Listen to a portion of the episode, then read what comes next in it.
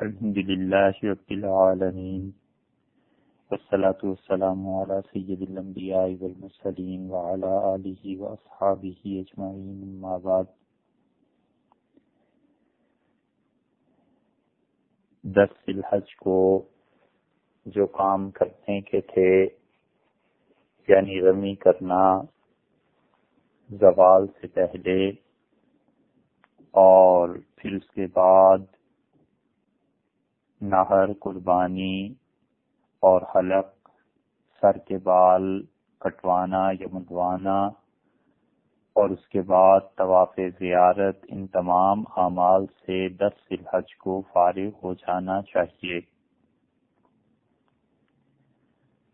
اور طواف زیارت اس کے بعد گیارہ اور بارہ ذلحج کو بھی اگرچہ کیا جا سکتا ہے۔ اور بغیر کراہت کے جائز ہے کہ بارہ ذلحج کو سورج ڈوبنے سے پہلے پہلے طواف زیارت کر دیا جائے۔ یہ آخری طواف جو فرض ہے، اس کے بعد سعی بھی ہے۔ اور یہ سعی اگر کسی انسان نے ایران کا احرام باندھا ہو تو اس کے لیے افضل یہ ہے کہ وہ حج شروع ہونے سے پہلے ایک نفلی طواف کرے اور اس کی تباہ میں یعنی اس کے بعد ایک سعی بھی اسی نیت سے کر لے کہ اللہ جو سعی طواف زیارت کے بعد کرنی تھی وہ آج کرتا ہوں۔ ظاہر ہے کہ یہ انسان اس دن پھر سعی نہیں کرے گا۔ اور اس کے لیے افضل یہی ہے۔ البتہ تمتو اور جنہوں نے حج فراد کا احرام باندھا ہے، ان کے لیے یہ ہے کہ وہ طواف زیارت کے بعد سعی کریں اور یہ سعی سادہ کپڑوں میں ہی ہوگی۔ اور اگر کسی نے فرض کر لیجیے کہ طواف زیارت کے لیے آیا بارہ ذلحج کو ابھی تک اس نے یعنی رمی کی اور پھر ناہر کیا، پھر پھر اس کے بعد حلق کیا اور کپڑے نہیں تبدیل کیے اور اسی حالت میں وہ آ گیا۔ طواف زیارت کے لیے احرام باندھا ہوا تھا، کسی وجہ سے نہیں احرام اتار سکا، تو اب وہ اسی احرام میں صحیح بھی کرے گا۔ وغیرہ عام طور پر اکا دکا افراد کو چھوڑ کے سب لوگ اس دن طواف زیارت کے بعد صحیح سادہ کپڑوں میں کر رہے ہوتے ہیں۔ تو یہ بات اچھی طرح سمجھنی چاہیے کہ صحیح بذات خود کوئی عبادت نہیں ہے۔ صحیح اسی وقت عبادت بنتی ہے جب وہ طواف کے تابع آئے۔ اور یہ اس لیے کہا جا رہا ہے کہ طواف زیارت کے دن اب جو آپ جا کر صحیح کریں گے تو سادہ کپڑوں میں کریں گے، ٹھیک ہے۔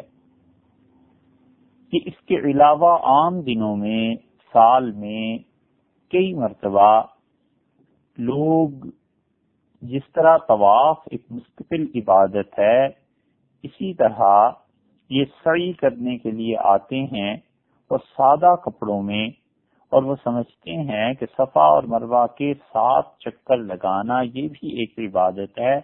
انہیں بتانا چاہیے کہ یہ عبادت اس وقت بنے گی جب یہ طواف کے بعد آئے گی۔ طواف کے بعد ہوگی تبھی عبادت ہوگی وغیرہ صحیح بذات خود کوئی عبادت نہیں ہے۔ جیسے طواف عبادت الگ ہے۔ حضر اسود کو بوسا دینا چاہے آپ طواف کر رہے ہیں یا بغیر طواف کے۔ ہیں وہ بھی ایک مستقل عبادت ہے۔ اسی طرح زمزم کا پینا یہ مستقل عبادت ہے، لیکن سعی مستقل عبادت نہیں ہے جب تک کہ وہ طواف کے تابع نہ آئے۔ حضرت صلی اللہ علیہ وسلم نے اسی لیے یہ سارے احکامات جو بتائے ہیں، لوگوں کو بار بار فرمایا تھا کہ خزو عنی مناسب مجھے دیکھو اور یہ جو حج کر رہے ہو مجھ سے سیکھو۔ اور رسول اللہ صلی اللہ علیہ وسلم نے جب رمی فرمائی تھی تو حضرت جابر ابن عبداللہ رضی اللہ عنہ کی روایت میں آتا ہے کہ انہوں نے کہا رائی تو رسول رسول اللہ صلی اللہ علیہ وسلم، میں نے رسول اللہ صلی اللہ علیہ وسلم کو دیکھا، یرمی راحلتے ہی آپ سواری پر تھے رمی فرمائی، یوم النحر قربانی کے دن یعنی دس ذی الحج کو۔ یقول، اور آپ نے ارشاد فرمایا لکھا خزو مناسککم۔ دیکھو، اور حج کے مناسک مجھ سے سیکھو، لے لو، مجھے دیکھ لو۔ اور ارشاد فرمایا، لا ادری، لعلی لا احج۔ بعد حجتی حاضی ممکن ہے اس سال کا جو حج ہے نا، اس کے بعد پھر میں حج نہ کروں، نہ کر پاؤں۔ گویا یہ بین سطور اس بات کی اطلاع تھی کہ یہ رسول اللہ صلی اللہ علیہ وسلم کی حیات طیبہ کا آخری موقع ہے جب اتنی بڑی تعداد میں لوگ انہیں دیکھیں اور حج کو سیکھیں۔ تو دس دن حج کے بعد، اب گیارہ، بارہ اور تیرہ۔ یہ تین دن رہ گئے۔ ان میں سے دو دن تو زیادہ ضروری ہیں اور تیسرا دن حج کرنے والے کی اپنی ہمت، قوت، استطاعت کو دیکھ لے۔ وغیرہ تو سنت کے مطابق تیرہویں کی بھی رمی ہے۔ اور گیارہ ذی الحج بارہ ذی الحج اور تیرہ ذی الحج ان تین دنوں کا احکامات اب سن لیجیے گیارہ ذی الحج کو جو کام کرنے کے ہیں، ان کاموں میں سے ایک یہ ہے کہ مینا میں گیارہ ذی الحج کو ظہر کے بعد امام خطبہ دے اور اس خطبے کا سننا۔ مسجد خیف میں اگر امام خطبہ دے گا تو اس خطبے کا سننا۔ حنفی اور مالکی فکہ رحمہ اللہ دونوں کے نزدیک سنت ہے۔ حضرت عبد الرحمن بن معاذ تیمی رضی اللہ عنہ کی روایت ابو داود میں آئی ہے کہ وہ کہتے ہیں، رسول اللہ صلی اللہ علیہ وسلم نے خطبہ دیا بناہ بمینا اور ہم مینا میں تھے۔ اور یہ ایک لاکھ سے اور زیادہ افراد تھے۔ تو کہتے ہیں فتحت اسماؤنا اللہ تعالی نے ہمارے کان کھول دیے۔ کوئی اس زمانے میں لاؤڈ سپیکر اور ایسی چیزیں تو تھی نہیں۔ حتیٰ کنہ نسما ما یقول، حتیٰ کہ ہم سن رہے تھے جو رسول اللہ صلی اللہ علیہ وسلم فرما رہے تھے ورنہ نفی منازی لینا ہم اپنے خیموں میں تھے۔ جہاں جہاں ایک لاکھ افراد جہاں جہاں مینا میں ٹھہرے ہوئے تھے، وہ کہتے ہیں کہ حضور اقدس صلی اللہ علیہ وسلم نے خطبہ دیا اور ہم اس خطبے کو سن رہے تھے اور ان مناسب کو ہم سیکھ رہے تھے۔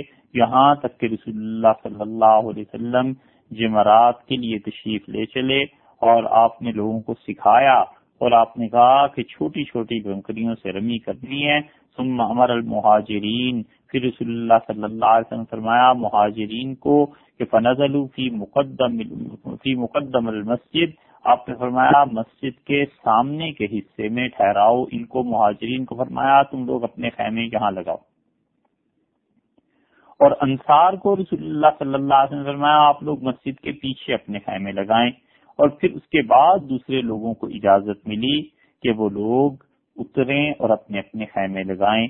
ایسا ڈسپلن تھا کہ ایک لاکھ افراد کھڑے ہیں اور کیا مجال ہے کسی کی کہ اپنے خیمے لگائے، جب تک کہ رسول اللہ صلی اللہ علیہ وسلم حکم نہ دیں کہ کس کو کہاں پر ٹھہرنا ہے۔ اور پھر خیمے لگائے گئے اور نبی کریم صلی اللہ علیہ وسلم نے خطبہ پڑھا، خطبہ دیا اور یہ خطبہ گیارہ کی، گیارہ کو ظہر کی نماز کے بعد دیا جائے گا۔ اگر امام اس خطبے کو دے گا تو اس کا سننا سنت ہے اور امام کے لیے بھی یہ سنت ہے کہ وہ دو خطبے پڑھے مگر دونوں کے درمیان نہ بیٹھے، کیونکہ رسول اللہ صلی اللہ علیہ وسلم نے خطبے دیے تھے دو اور اس کے درمیان آپ تشریف فرما نہیں ہوئے۔ اور حج کے مسائل لوگوں نے پوچھے ہیں، اس وقت بھی مینا میں بھی، اس کے علاوہ بھی یہ حج کے مسائل کا سکھانا حضور اقدس صلی اللہ علیہ وسلم کی سنت اور طریقہ رہا ہے۔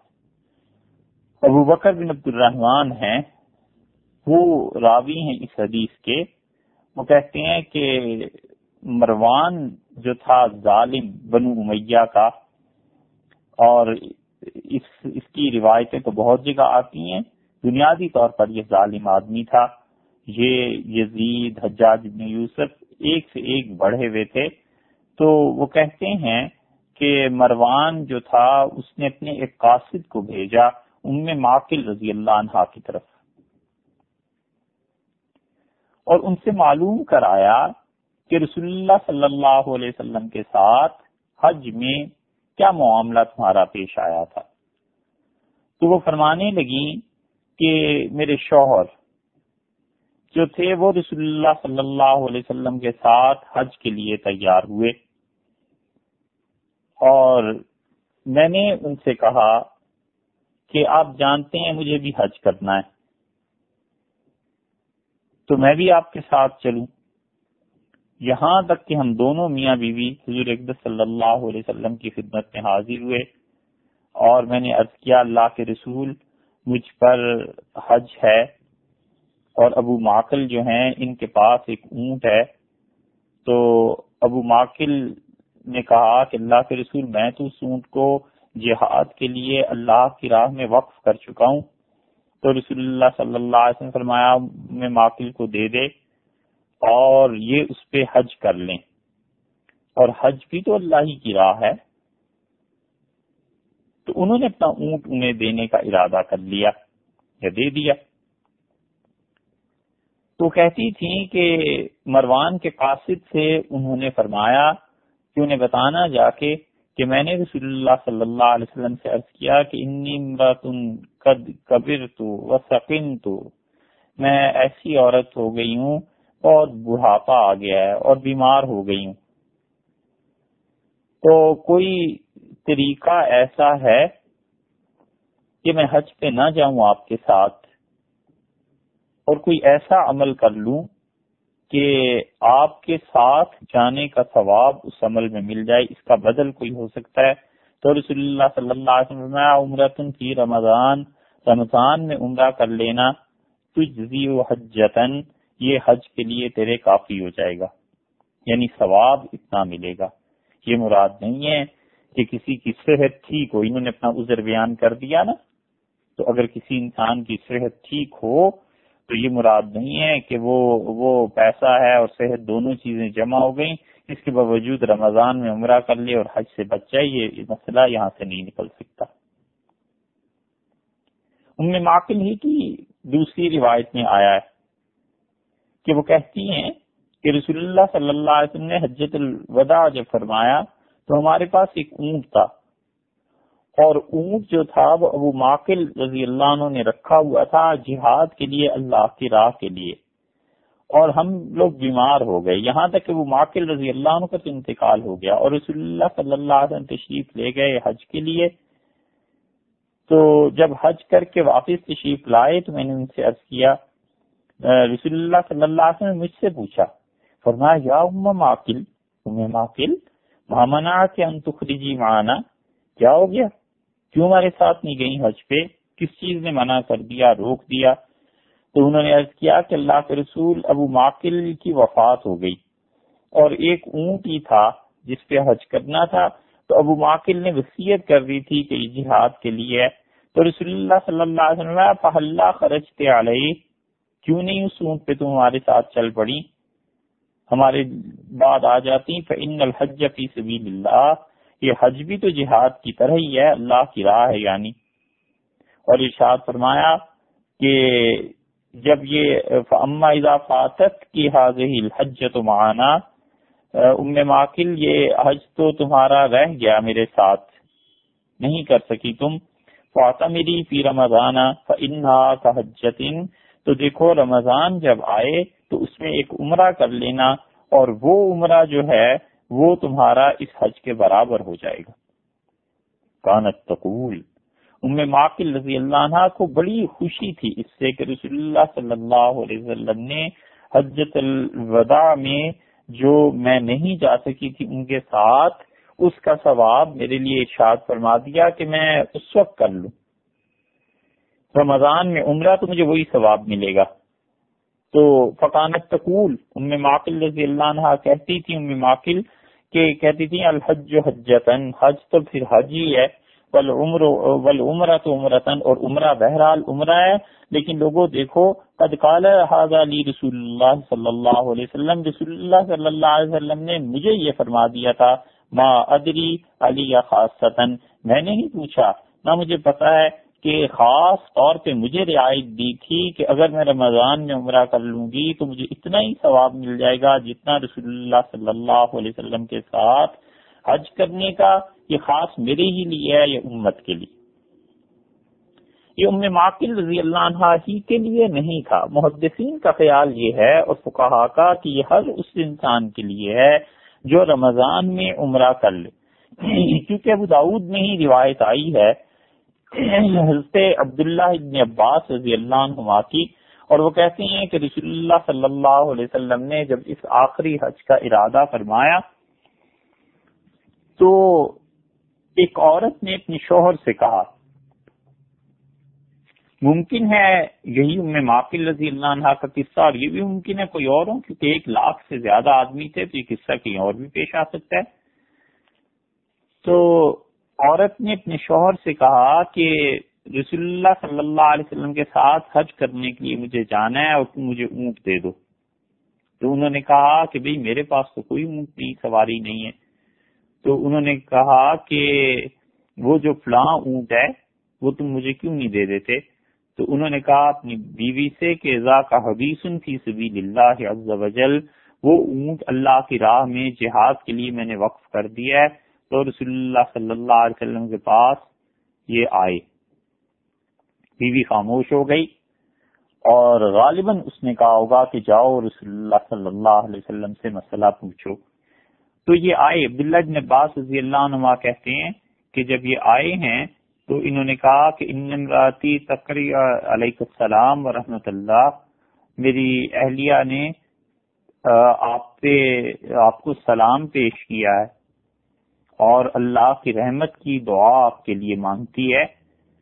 اور وہ انہا سالتنی الحج معاق اور وہ کہتی ہے کہ یہ حجت الوداع جو ہے میں آپ کے ساتھ کرنا چاہتی ہوں۔ تو رسول اللہ صلی اللہ علیہ وسلم نے فرمایا کہ نہیں، انہوں نے کہا کہ اس نے یہ کہا ہے مجھ سے اور میں نے اس سے کہا کہ کیسے حج کرو گی؟ سواری نہیں ہے۔ تو اس نے کہا کہ فلاں ہوں تو میں نے اس سے کہا کہ وہ تو اللہ کی راہ میں جہاد کے لیے میں وقف کر چکا ہوں۔ وہ انہا امرتنی اور اس نے مجھے پھر یہ کہا کہ ان اللہ کے رسول سے پوچھ کے آؤ صلی اللہ علیہ وسلم سے کہ کوئی عمل ایسا بتا دیں کہ ان کے ساتھ حج کرنے میں جو ثواب ملے گا اس کے برابر ہو جائے۔ قال رسول اللہ صلی اللہ علیہ وسلم تو رسول اللہ صلی اللہ علیہ وسلم السلام ورحمۃ اللہ وبرکاتہ اپنی اہلیہ کو جا کے میرا سلام کہنا اللہ کی رحمتیں اور برکتیں بھی اس پہ نازل۔ اور کیجیے اس حدیث پہ۔ اس خاتون نے سلام پیش کیا تھا تو اس نے کہا اللہ کی طرف سے سلامتی اور خدا کی رحمت۔ اور رسول اللہ صلی اللہ علیہ وسلم نے رحمت کے بعد برکت کو بھی بڑھا دیا۔ یہ نبی کریم صلی اللہ علیہ وسلم کا طریقہ تھا۔ کہ جو کوئی انہیں سلام پیش کرتا تھا، وہ ایک درجہ بڑھا کر اسے جواب دیتے تھے۔ اور یہی قرآن میں بھی آیا ہے کہ جب تم تمہیں کوئی سلام کہے، تو سلام کا جواب اتنا دور جتنا اس نے کہا، یا بہتر تو یہ ہے کہ اس سے بھی ایک سٹیپ ایک درجہ آگے بڑھا دو۔ مثلاً اس نے کہا، السلام علیکم۔ تو اس کے جواب میں یہ کہا جائے کہ وعلیکم السلام، یہ تو برابر ہو گیا۔ اور اگر کوئی کہتا ہے، وعلیکم السلام ورحمۃ اللہ تو وہ ایک درجہ بڑھ گیا نا۔ تو یہ طریقہ اسلام نے سکھایا۔ یہ تہذیب نہیں ہے جیسے آج کل ہے کہ آپ فون پہ سلام کیجیے کسی کو یا ویسے تو وہ آگے سے صرف وعلیکم یا وعلیکم اتنا ہی کہتے ہیں۔ کہ طریقہ درست نہیں۔ سنت تو یہ ہے اور اللہ تعالیٰ نے قرآن پاک میں بھی یہ فرمایا ہے کہ یا تو اتنا ہی جواب دو جتنا اس نے کہا یا اس سے بڑھ کے دو۔ تو حضرت صلی اللہ علیہ وسلم فرمایا، اپنی بیوی سے میرا سلام کہنا، رحمت اللہ وبرکاتہ، اللہ کی رحمت اور برکتیں اس کے شامل حالوں وہ اخبر اور اسے کہنا کہ اللہ تعدل حجت مئی، کہ یہ جو عمرہ رمضان میں ہے، یہ ایسے ہی ہے جیسے میرے ساتھ حج کرنا۔ اس سے معلوم ہوتا ہے، عبداللہ ابن عباس رضی اللہ عنہما کی روایت سے کہ رسول اللہ صلی اللہ علیہ وسلم نے رمضان کے عمرے کو اپنے ساتھ حج کرنے کے برابر ارشاد فرمایا۔ اس لیے حج کے مسائل لوگ پوچھتے تھے اور رسول اللہ صلی اللہ علیہ وسلم بتاتے تھے۔ بنا میں یہ جو بار بار فرمایا کہ دیکھو، مجھ سے ان مسائل کو سیکھو۔ تو یہ جو حدیث سب سے پہلے آ گئی تھی کہ رسول اللہ صلی اللہ علیہ وسلم نے مہاجرین رضی اللہ عنہ کو فرمایا کہ مسجد کے سامنے خیمے لگاؤ اور انصار کو فرمایا کہ مسجد کے پیچھے اور باقی پہ لوگوں کو اجازت دی کہ اب لوگ اپنی اپنی جگہ پہ خیمے لگا لیں۔ تو رسول اللہ صلی اللہ علیہ وسلم نے وہ جو خطبہ دیا ہے نا، اس خطبے میں سنت یہ ہے کہ امام اب بھی رسول اللہ صلی اللہ علیہ وسلم کی اتباع میں حج کے مسائل بیان کرے۔ اور دو خطبے دے، لیکن دونوں کے درمیان بیٹھے نہیں۔ ہمارے نزدیک حنفی فقہ اور مالکیوں کے نزدیک یہ سنت ہے، رحمہ اللہ۔ اور اب گیارہ کی رمی ہے۔ تو گیارہ کے دن میں ایک کام تو یہ کرنے کا ہے کہ زوال کے بعد، ظہر کی نماز امام کے ساتھ۔ اور جیسے سات الحج کو خطبہ ہوا تھا، ایسے ہی۔ مناسب کا بیان امام کرے۔ لیکن اب یہ سنت ختم ہو گئی۔ امام تو آتا ہے، بیان کرتا ہے، لیکن کوئی نہیں سنتا۔ لاکھوں کے حساب سے حاجی ہوتے ہیں اور سینکڑوں کے حساب سے مسجد میں ہوتے ہیں۔ باقی سارا وقت لوگ گیارہ کو چکے آزاد ہو چکے ہوتے ہیں، احرام کی بندشوں سے عام طور پہ۔ اس لیے کھانا، پینا، سب چیزیں ہو رہی ہوتی ہیں اس سنت کو ترک کر دیتے ہیں۔ اس امت نے جن سنتوں کو ترک کر دیا ہے، ان میں سے ایک چیز یہ بھی ہے کہ گیارہ ذی الحج کو ظہر کی نماز کے بعد کا خطبہ مسجد میں نہیں سنتے۔ اور پھر سورج کا زوال تو ہو جائے گا۔ زوال کے بعد تینوں جمرات کی رمی کرنی ہے آج کے دن۔ اور ظہر کی نماز رمی سے پہلے پڑھ لے اور سنت یہ ہے کہ پہلے اب جمرہ اولا کی رمی کرنی ہے۔ اور وہ مسجد خیف سے بالکل قریب ہے۔ کسی سے پوچھنے کی بھی ضرورت عام طور پہ پیش نہیں آتی۔ اور لوگ اسی طرف جا رہے ہوتے ہیں۔ تو مسجد خیف کے قریب ہے جمرہ اولا۔ اس کی رمی سب سے پہلے۔ اور اس طرح کھڑا ہو جائے کہ جمرہ جو ہے اس کے درمیان اور کعبۃ اللہ کے درمیان ہو یعنی کعبہ کی طرف کی سمت میں چہرہ کر لے اور دائیں طرف کا حصہ بائیں طرف سے زیادہ ہو۔ حضرت عبداللہ مسعود رضی اللہ عنہ کو دیکھا تھا، ان کے شاگردوں نے اور وہ کہتے ہیں کہ دائیں طرف کا حصہ بائیں طرف سے زیادہ تھا ان کا اور دائیں طرف کا جو ابرو تھا، ان کا آنکھ مبارک کا، وہ اس کے بالمقابل آ گیا تھا، وہ اتنا ایک طرف ہو گئے تھے۔ اور انہوں نے کہا کہ رسول اللہ صلی اللہ علیہ وسلم کو میں نے دیکھا تھا اور انہوں نے ایسے ہی رمی فرمائی تھی۔ انہوں نے کہا کہ میں نے دیکھا رمی کرتے ہوئے اس مقام پر اس ہستی کو ایسے ہی رمی فرما رہے تھے جس پر سورہ بقرہ نازل ہوئی تھی۔ یعنی رسول اللہ صلی اللہ علیہ وسلم تو بائیں طرف سے زیادہ، دائیں طرف کا حصہ ہونا چاہیے، بس کھڑا ہو جائے۔ اور قبلہ رخ ہو کے ویسے جس طرف بھی منہ کر لے، بغیر کراہت کے جائز ہے، لیکن زیادہ کمال کی چیز جو حاصل کرنی ہے تو پھر یہ کنکر گرنے کی جگہ جو ہے، وہ ایک گول دائرہ بنا ہوا ہے۔ بس اس کے اندر اندر کنکر گرنا چاہیے۔ اور دائیں ہاتھ سے یکے بعد دیگرے، ایک کے بعد ایک کر کے سات کنکر پھینکنے۔ جیسے کہ اس سے پہلے دن میں یعنی دس الحج کو جمرہ اقبا پر پھینکی تھی نا، آخری وہاں شیطان کی پٹائی ہوئی تھی اور مارے تھے کنکر اس کو۔ ایسے ہی آج جمرہ اولا پہ اب ایک، دو اور تین کے حساب سے چلنا جمرہ اقبا پر اور کنکر پھینکنے کی کیفیت پہلے بھی عرض کر دی تھی۔ جمرہ اولا کی رمی ختم کر کے بس ایک طرف کو، بہتر یہ ہے کہ بائیں طرف کو آگے ذرا سا چلے جانا چاہیے اور جہاں لوگوں کا ہجوم، رش یہ چیزیں نہ ستائیں اور لوگوں کو دقت اور تنگی نہ ہو، تو جمرہ اولا کو اپنی پیٹھ کے پیچھے رکھ کے قبلہ رخ کھڑا ہو جانا چاہیے اور دعا کی طرح ہاتھ اٹھا کر اور ہاتھ بہت زیادہ اٹھا کر اللہ سے خوب دعا مانگنی چاہیے۔ کثرت سے دعا مانگنی چاہیے۔ رسول اللہ صلی اللہ علیہ وسلم اتنی طویل دعا اس مقام پر مانگتے تھے کہ جتنی دیر میں سورہ بقرہ پڑھی جا سکے یعنی ڈھائی پارے۔ اچھے سے اچھا حافظ بھی سورہ بقرہ کو ڈھائی پاروں کو آدھ پون گھنٹے سے کم میں کیا پڑھ سکتا ہے؟ اتنی طویل دعا رسول اللہ صلی اللہ علیہ وسلم مانگتے تھے۔ اور اگر اتنی بھی ہمت نہ ہو سکے تو کہا کہتے ہیں کہ کم سے کم بیس، پچیس آیات کے برابر اتنا تو آدمی ٹھہرے یہ ادنا درجے کی بات ہے، اپنے والدین کے لیے، اپنے اساتذہ کے لیے جن لوگوں سے تعلیم حاصل کی ہے، ان کے لیے، اس پوری امت کے لیے وہاں دعا کرتا رہے۔ یہ حج اگر مسلمانوں کو کرنا آ جائے تو ان کے حالات ساری دنیا میں تبدیل ہو جائیں، انہیں حج ہی کرنا نہیں آتا۔ ایسی افرا تفری مچی ہوئی ہوتی ہے، ایسی بے ہنگم پنا ہوتا ہے جیسے ان کا، ان کو کوئی طریقہ کسی نے سکھایا نہیں۔ وحشیوں کی طرح۔ ٹوٹے پڑ رہے ہوتے ہیں رمی کے لیے اور ان سنتوں کو چھوڑ دیتے ہیں۔ اور رسول اللہ صلی اللہ علیہ وسلم دعا مانگتے تھے۔ اب یہ جمرہ اولا ہوا۔ اس جمرہ اولا کے بعد دوسرے نمبر پر جو جمرہ وسطی کہلاتا ہے، لکھا ہوا بھی مل جائے گا۔ اس پر بھی اسی طرح رمی کرنی ہے جیسے جمرہ اولا پر کی۔ اور جمرہ وسطی کی رمی کے بعد پھر یہاں پر بھی دعا مانگنی۔ اب بائیں طرف آگے نہیں بڑھنا لیکن یہ تو باتیں اس سب کی فکہ نے لکھی تھی دائیں اور بائیں کی، جب وہاں پر اتنی گنجائش نہیں ہوتی تھی، اب تو بہت گنجائش ہے۔ جہاں آسانی سے کھڑا ہو سکے،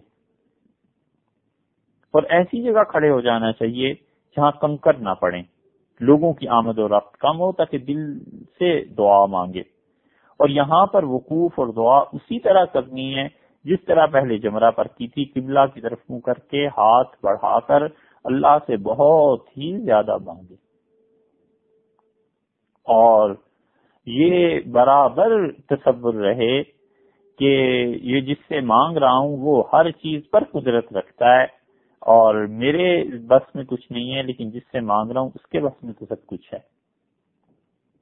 اور رمی کرنے کے بعد یہ دو، دونوں جمرات ایسے ہیں جن پر رمی کے بعد دعا مانگنی ہے۔ حدیث میں آیا ہے، ام المومنین، حضرت عائشہ رضی اللہ عنہ روایت کرتی ہیں۔ یہ یہ یہ بہت پختہ صنعت کے ساتھ آئی ہے ابو داود میں۔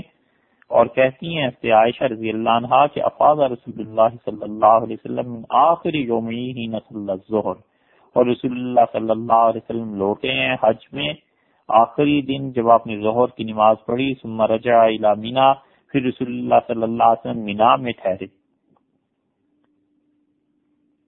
عرفات اور اس کے بعد رات کا قیام جو مزدلفہ میں تھا اور پھر رسول اللہ صلی اللہ علیہ وسلم دس الحج کو قربانی اور طواف زیارت اس سے فارغ ہو کے تشریف لائے مینا میں، تو سے عائشہ رضی اللہ عنہ یہی قصہ بیان کری ہیں فمکت بہا لیالی ایام تشریق اور رسول اللہ صلی اللہ علیہ وسلم قربانی کے دنوں میں ٹھہرے ہیں یعنی مراد ان کی یہ ہے کہ حضرت صلی اللہ علیہ وسلم کا رکنا ہوا ہے دس، گیارہ، بارہ اور تیرہ ذی الحج کو۔ یر مل جمرہ اور رسول اللہ صلی اللہ علیہ وسلم نے جمرہ پر رمی فرمائی اکازالت الشمس، جب سورج کا زوال ہو گیا۔ اسی لیے حنفی کو کہا کہ ہاں سورج کے زوال سے پہلے گیارہ ذی الحج کی رمی درست نہیں۔ اور ام المومنین رضی اللہ عنہ پھر اپنا مشاہدہ بیان کرتی ہیں کہ کل جمرات حسیات رسول اللہ صلی اللہ علیہ وسلم نے سات کنکر مارے۔ اور ہر ایک کنکر کے ساتھ تکبیر بھی کہی۔ اور رسول اللہ صلی اللہ علیہ وسلم یقف عند الاولا پہلے جمرے کو رمی کی، جمرہ اولا کی۔ پھر کیا کیا؟ اس رمی کے بعد بسانیہ پھر دوسرے کی۔ یتیل القیام اور رسول اللہ صلی اللہ علیہ وسلم نے دونوں کی رمی کے بعد، پہلا اور دوسرا، دونوں کی رمی کے بعد یعنی پہلے کے بعد پہلی مرتبہ، دوسرے جمرے کے بعد دوسری مرتبہ، بڑا طویل قیام کیا۔ وہ اور اللہ سے بڑی آجزی کے ساتھ مانگتے رہے۔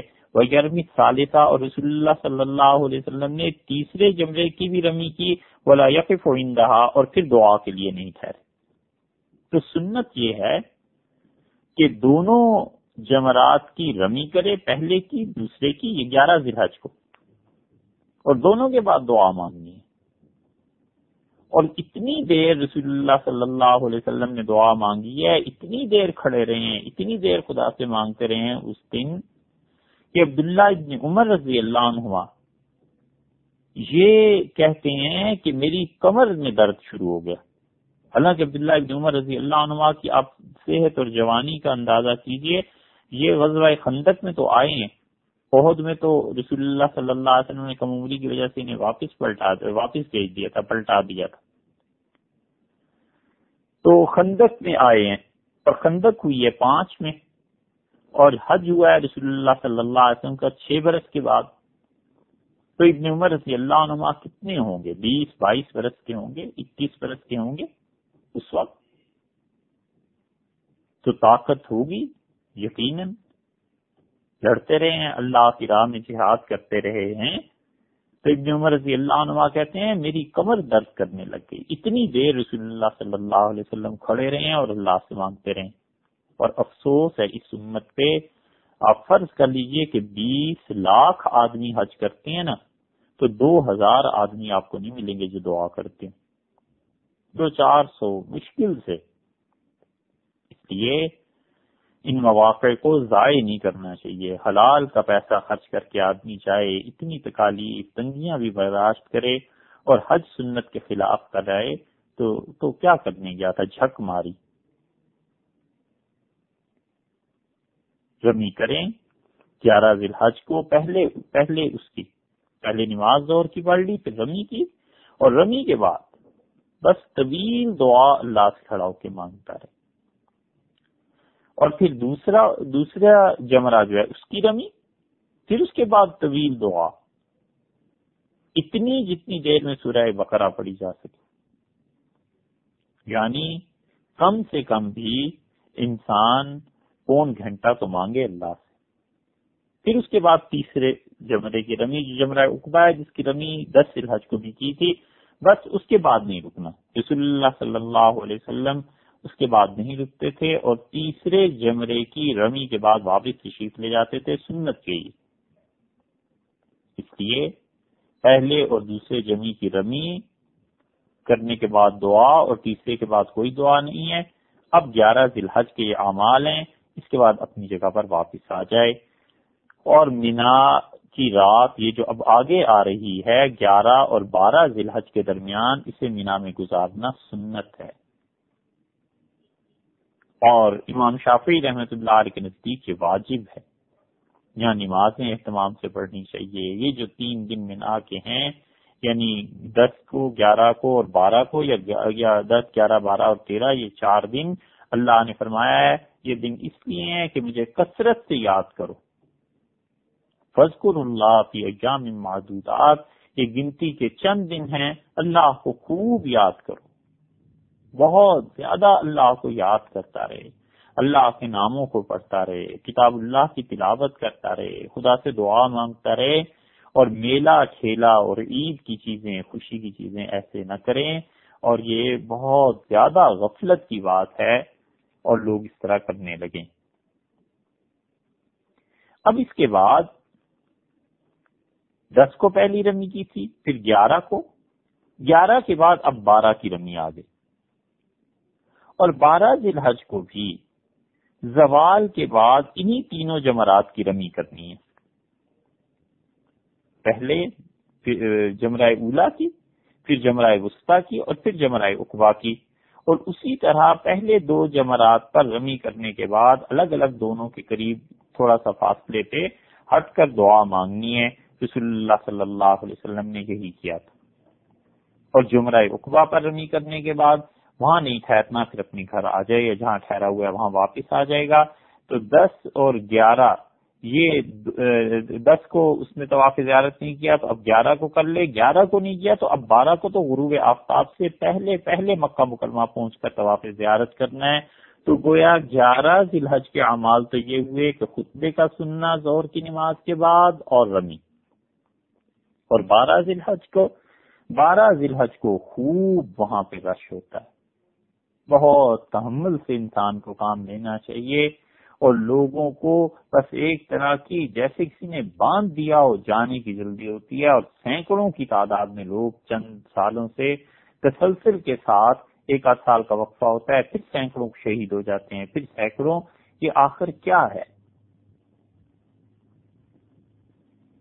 یہ سب چیزیں اس بات کی علامت ہیں کہ مجموعی اعتبار سے اس امت میں نظم نہیں رہا۔ ڈسپلن نہیں رہا۔ جس طرح اپنے ملکوں میں، اپنے شہروں میں زندگیاں بغیر ترتیب کے بسر کرتے ہیں، بغیر وقت کی پابندی کے، بغیر لائن کے، جیسے ہر جگہ عادت پڑ گئی ہے نا، اسی طرح وہاں بھی کرتے اور بد انتظامی کا بہت بڑا مظاہرہ ہوتا ہے وہاں۔ لوگ اگر خود اپنی اصلاح کے لیے تیار نہ ہوں تو حکومت تو کوئی بھی درکنار خلافت راشدہ بھی اگر آ جائے تو وہ لوگوں پہ خدا کا دین نافذ نہیں کر سکتی۔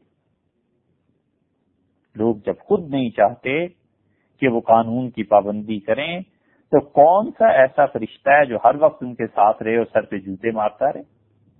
بارہ ذی الحج کو وہاں شدید رش ہوتا ہے اور کچھ لے جاتے ہیں لوگ۔ انسان اس گناہ میں نہ پڑے۔ بارہ ذی الحج کو اطمینان کے ساتھ زہر سے لے کر مغرب تک کا وقت آپ کے پاس ہے۔ زوال ہو گیا اور کافی وقت ہوتا ہے۔ جانے دیں لوگوں کو۔ حتیٰ کہ عورتوں کے کا اگر ساتھ ہے تو پھر تو اور شریعت نے اجازت دے دی ہے، چھوٹ دے دی ہے۔ یہ مسائل آگے کو بیان ہوتے ہیں۔ تو بارہ ذی الحج کو طواف زیارت کرنا ہے۔ طواف زیارت اگر نہیں کیا تھا تو پھر تو پھر مناسب یہی ہے کرنا یہی پڑے گا کہ غروب آفتاب سے اتنی دیر پہلے مکہ مکرمہ پہنچ جانا چاہیے کہ طواف زیارت کر لیں۔ اور اگر ہو گئی تاخیر اور سورج ڈوب گیا، تو پھر ایک دم واجب آئے گا، ایک قربانی کرنی پڑے گی۔ اب طواف زیارت اگر دس، گیارہ، بارہ کو کسی وقت کر لیا ہے اور مینا میں آخری دن کی رمی کی ہے، بارہ ذی الحج کی تو غروب آفتاب سے پہلے مینا کو چھوڑ دیں اچھا یہی ہے۔ اور اگر عورتوں کا ساتھ ہے، تو زوال غروب آفتاب کے بعد چھوڑ دیں۔ لیکن اگلے دن، تیرہ ذی کی صبح صادق سے پہلے پہلے مینا سے نکلنا ہے۔ اگر وہاں پر صبح صادق ہو گئی، تیرہ ذی کی صبح صادق ہو گئی اور مینا سے نہیں نکلے تو اب تیرہویں کی رمی جو ہے اس کے ذمے ضروری ہو جائے گی، واجب ہو جائے گی۔ اور اگر تیرہویں ذی کی طلوع فجر سے پہلے پہلے مینا سے چلے گئے، تو تیرہویں کی رمی ساخت اور طلوع فجر ہو گئی۔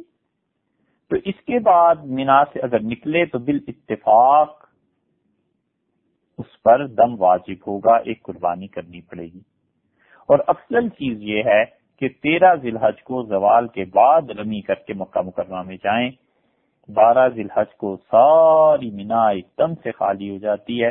بس اگر فرض کیجیے پچیس لاکھ حاجی تھے تو پچیس سو آدمی بھی باقی نہیں رہتے۔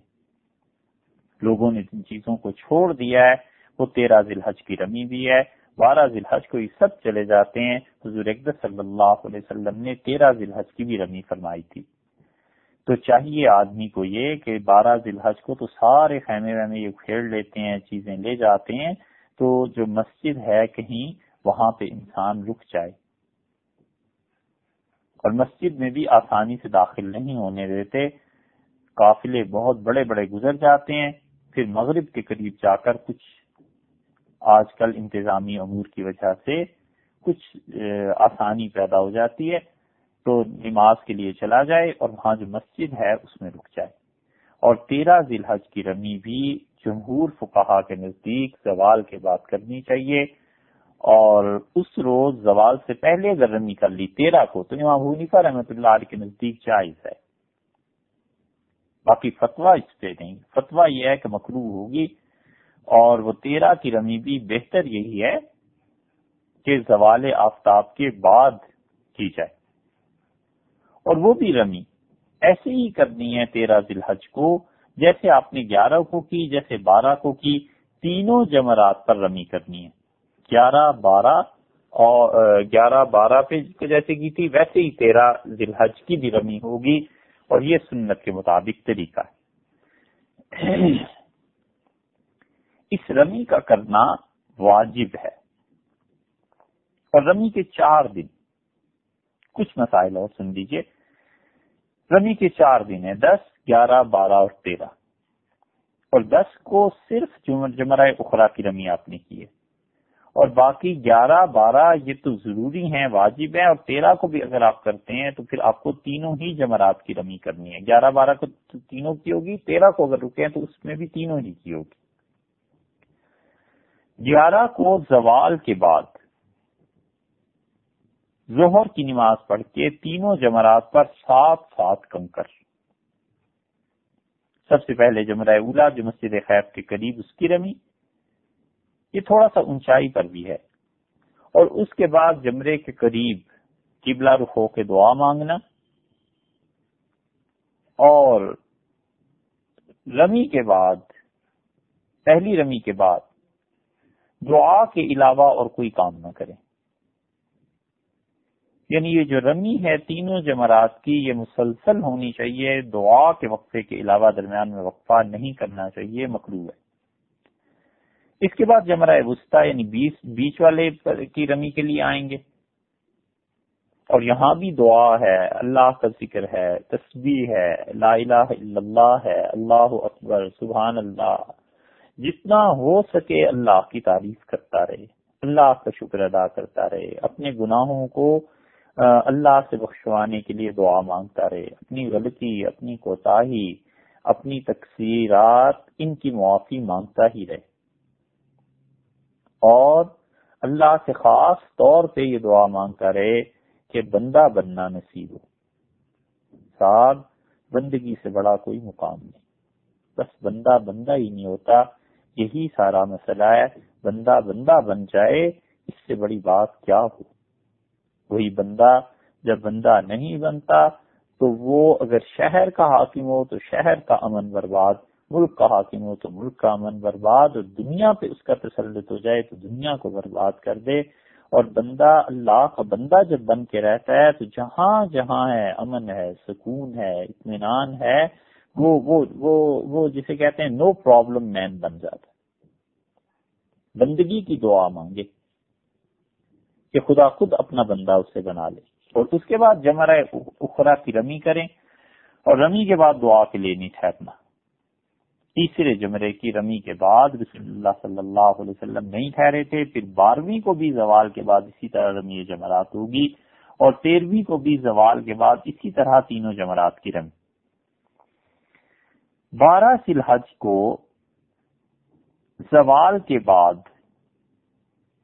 رمی کر کے مینا سے مکہ مکرمہ کوئی آ جائے، یہ بالکل جائز ہے، کوئی کراہت نہیں۔ لیکن اصل سنت اور افضل یہی ہے کہ تیرہ کی رمی کر کے آئے۔ اور جو شخص بھی بارہویں کو رمی کرنے کے بعد مکہ مکرمہ آ جائے گا، اس پر تیرہویں کی رمی واجب ہی نہیں۔ بارہویں تاریخ کو، بارہ ذلحج کو مکہ مکرمہ جانے کا ارادہ ہے۔ تو غروب آفتاب سے پہلے پہلے مینا سے نکل جائیے۔ غروب کے بعد سورج ڈوب گیا نا بارہ کا، اب آگے رات شروع ہو گئی۔ اچھا ہے یہ رات بھی بارہ کے حکم میں۔ بارہ کے حکم میں ہی ہے۔ اس کی مسلحت ابھی عرض کرتے ہیں۔ غروب کے بعد بغیر تیروی کی رمی کے نکل جانا یہ مکرو ہے۔ لیکن اگر خواتین کا ساتھ ہے بھوڑے ہیں، مریض ہیں، کوئی مکرو نہیں ہے، غروب ہو جائے سورج، اس کے بعد بھی رمی کر کے بلا کراہت آپ مکہ مکرمہ جا سکتے ہیں کیونکہ معذور ہیں۔ اور اگر تیرویں کی یعنی یہ آپ چلے معذوری کی وجہ سے ٹھہر گئے مینا میں ہی، اور تیرہویں کی صبح صادق ہو جائے گی اگر مینا میں، تو اب تیرہویں کی رمی بھی واجب ہو جائے گی۔ اگر اس رمی کو کیے بغیر صبح صادق کے بعد نکل آئے تو دم واجب ہوگا اور گیارہ اور بارہ کو رمی کا وقت سوال کے وقت سے شروع ہوتا ہے، اس سے پہلے رمی جائز نہیں۔ یہ مسئلہ اچھی طرح خیال کرنا چاہیے۔ بہت سے لوگ گیارہ کو یا خاص طور پہ بارہ کو تو بہت سے زوال سے پہلے رمی کر کے بھاگ رہے ہوتے ہیں، یہ جائز نہیں۔ اور زوال سے غروب آفتاب تک کا وقت یہ سنت ہے۔ جیسے کہ ابھی کئی احادیث میں آیا نا کہ حضور اکبر صلی اللہ علیہ وسلم نے ظہر پڑھی اور اس کے بعد رمی کے لیے تشریف لے گئے تھے، گیارہ، بارہ اور تیرہ کو۔ تو زوال سے غروب آفتاب تک کا وقت سنت ہے۔ اور غروب اگر ہو جائے تو پھر صبح صادق تک بغیر عذر کے کوئی آدمی رمی کرے گا تو مکروح کام کرے گا، ناپسندیدہ کام کرے گا۔ اگر عذر ہے، مثلا عورتیں ہیں ساتھ یا بوڑھا ہے، یا جوان ہے، لیکن وحشت ہوتی ہے، گھبراہٹ ہوتی ہے، ذہنی تکلیف ہوتی ہے، اور جب وہ مجمع میں جائے لوگوں کے ہجوم میں، تو یہ سب عذر ہے۔ ضروری نہیں کہ عذر جسمانی ہوا کریں، ذہنی سکون کا منتشر ہونا اور ذہن میں گندگی کا ہونا اور نفسیاتی مریض یہ بھی مرض کی بہت بڑی قسم ہے۔ حتیٰ کے بعض اوقات تو یہ جسمانی امراض سے زیادہ بڑی مصیبت بن جاتی ہے۔ تو عورتیں ہوتی ہیں، بچے ہوتے ہیں، خواتین نہیں مجمع میں جا سکتی، تو اس لیے کراہت بھی نہیں ہے۔ غروب کے بعد بھی رمی ہو سکتی ہے۔ ہجوم میں نہ جائے۔ نہ لوگوں کو تکلیف دے اور نہ لوگوں کی تکلیف سہنے کے لیے اپنے آپ کو پیش کرے۔ نہ ظلم کرے اور نہ ظلم ہونے دے۔ تو غروب سے صبح صادق تک کا وقت مکرو ان لوگوں کے لیے جن کے پاس عذر نہیں ہے، اکیلا آدمی ہے۔ تو غروب سے پہلے رمی کر سکتا تھا، سستی سے نہیں کی، سوتا رہا۔ غلط بات۔ ہے اور اگر گیارہویں کو رمی نہیں کی اور بارہویں کی صبح ہو گئی تو گیارہویں کی رمی ختم ہو جائے گی، اس کا وقت نکل گیا۔ تو اب کرنا یہ ہوگا کہ فرض کیجیے گیارہ کو رمی نہیں کر سکا۔ قربانی کے مسئلے میں پھنسا رہا یا یا وہ طواف زیارت کے لیے چلا گیا تھا یا کوئی بھی چیز پیش آ گئی، تو اگر وقت نکل گیا تو بارہویں کی رمی کے ساتھ قضا کرنی پڑے گی۔ اس کی بھی رمی کرے گیارہ کی، پہلے پھر بارہ کی کرے۔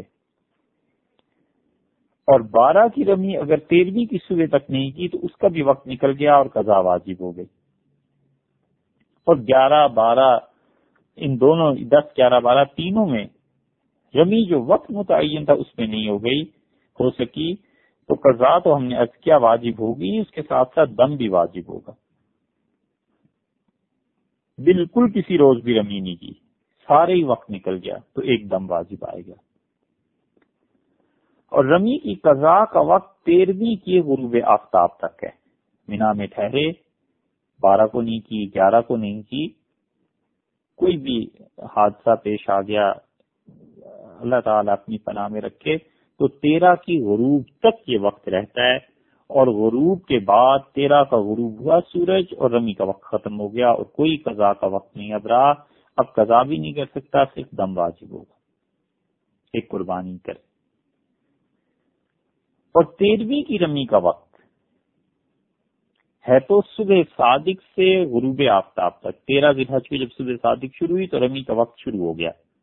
لیکن امام حنیفہ رحمۃ اللہ علیہ کے نزدیک شروع ہوا ہے اور وہ کہتے ہیں کہ ٹھیک ہے، رمی کر سکتا ہے غروب آفتاب تک۔ مگر فتویٰ اس پہ ہے کہ اس دن بھی زوال سے پہلے کا وقت مکرو ہے اور زوال سورج کا ہو جائے تو صحیح مصنون وقت وہ زوال کے بعد کا۔ اب یہ تیرہ ذی الحج کو ٹھہر گیا۔ صبح صادق ہو گئی تو رمی واجب ہوئی نا اس پہ اور اس شخص نے رمی نہیں کی، فرض کیجیے۔ حتیٰ کہ سورج ڈوب گیا۔ تو تیرہویں کی رمی کی اب کوئی قضا نہیں ہو سکتی، دم واجب ہوگا۔ کیونکہ واجب تو اس پہ ہو گئی تھی۔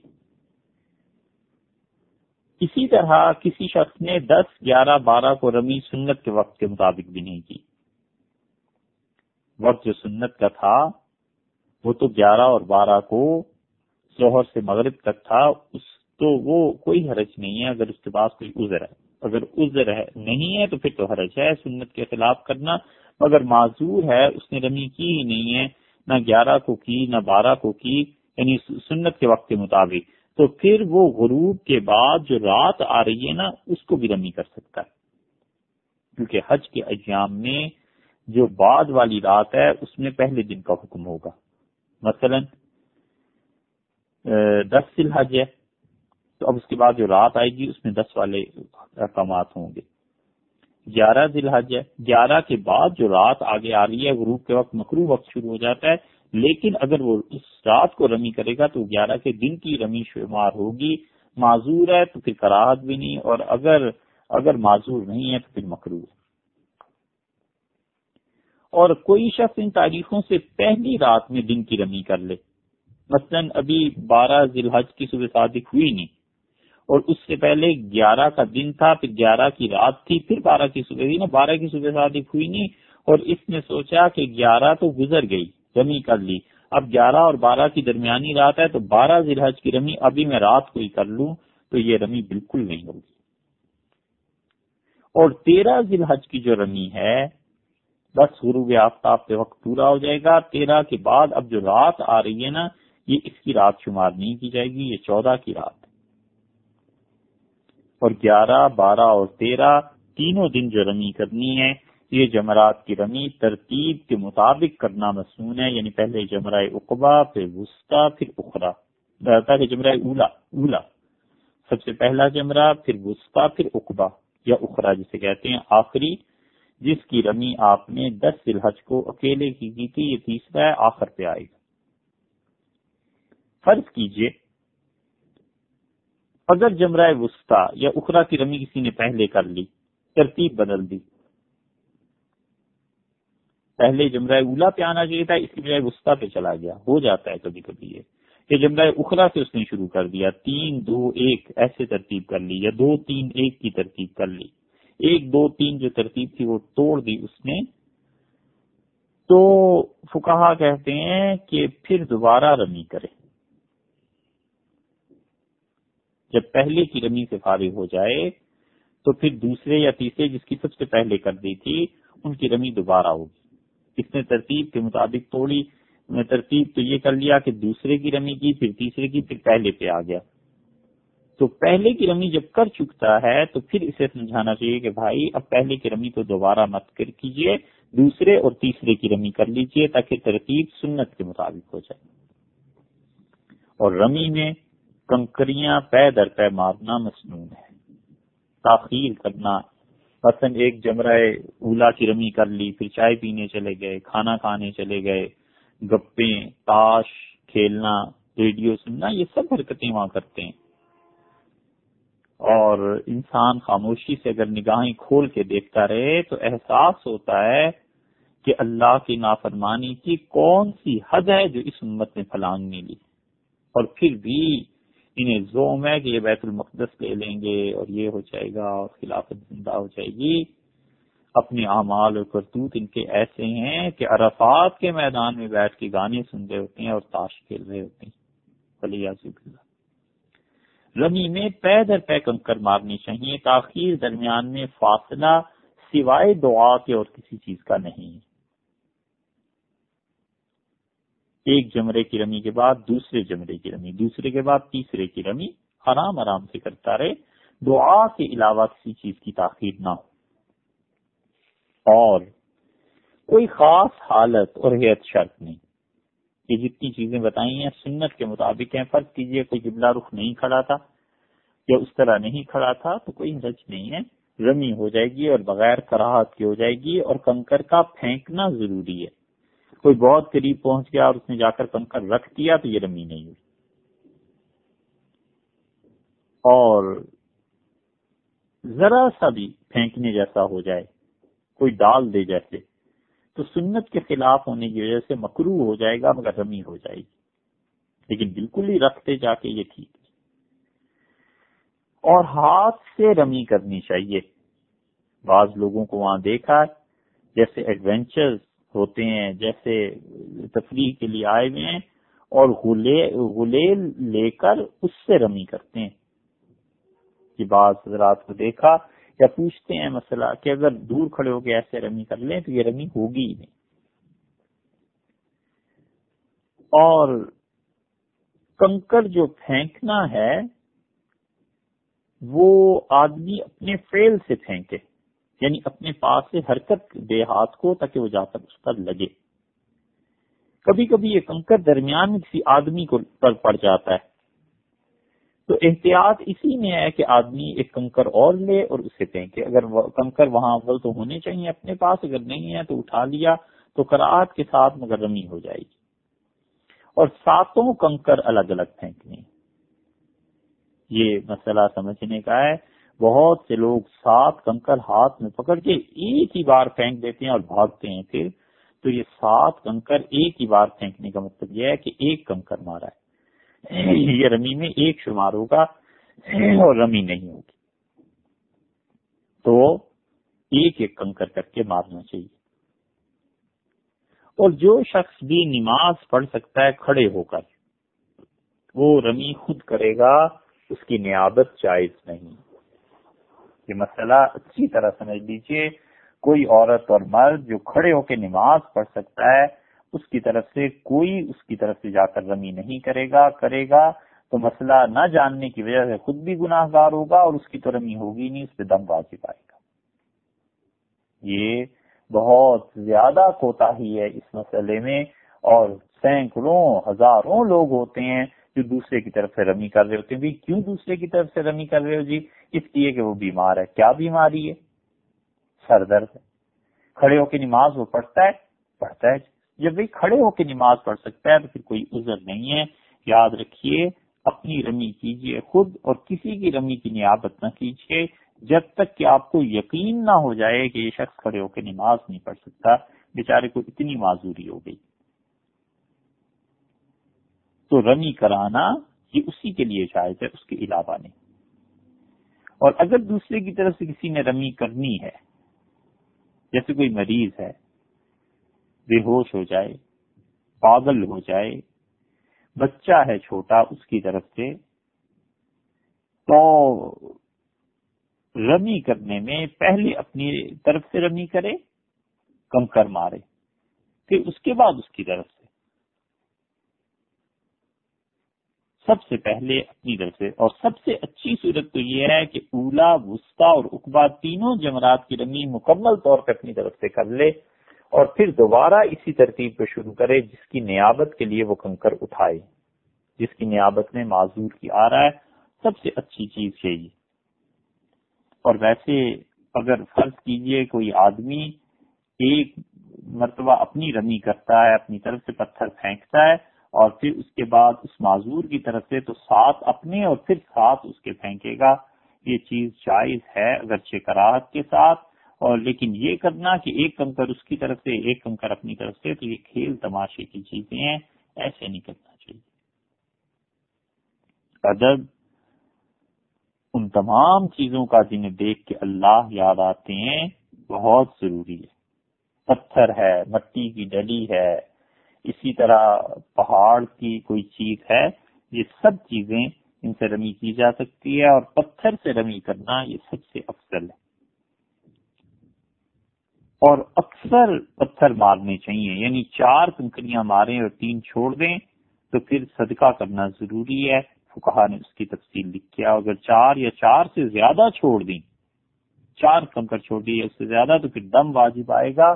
یہ سمجھا جائے گا کہ اس نے رمی کی ہی نہیں۔ تو جو سات کنکر مٹھی میں لے کے ایک ہی بار پھینک دیتے ہیں، یہ تو ایک ہوا چھ اس کے ذمے باقی تھے۔ نتیجہ یہ کہ فتوا یہ دیا جائے گا کہ اس نے رمی کی ہی نہیں اور اس کے ذمے دم واجب آئے گا۔ اور عورت اور مرد کے لیے رمی کے احکامات برابر ہیں۔ البتہ عورت کو رات میں رمی کرنا افضل ہے اور ایسے ہی وہ مرد جن کے ساتھ خواتین ہوں وہ خواتین کی وجہ سے رات کو جائیں گے تو کوئی کراہت ان کے لیے بھی نہیں۔ اس لیے یہ رمی کے مسائل ہیں۔ دس، گیارہ، بارہ اور تیرہ کی رمی کے ان کو غور سے سننا چاہیے اور ان کے مطابق عمل کرنا چاہیے۔ کچھ مسائل اور بھی ہیں، وہ انشاءاللہ آئندہ کی نشست میں آپ سے عرض کیے جائیں گے۔ السلام علیکم ورحمۃ اللہ وبرکاتہ۔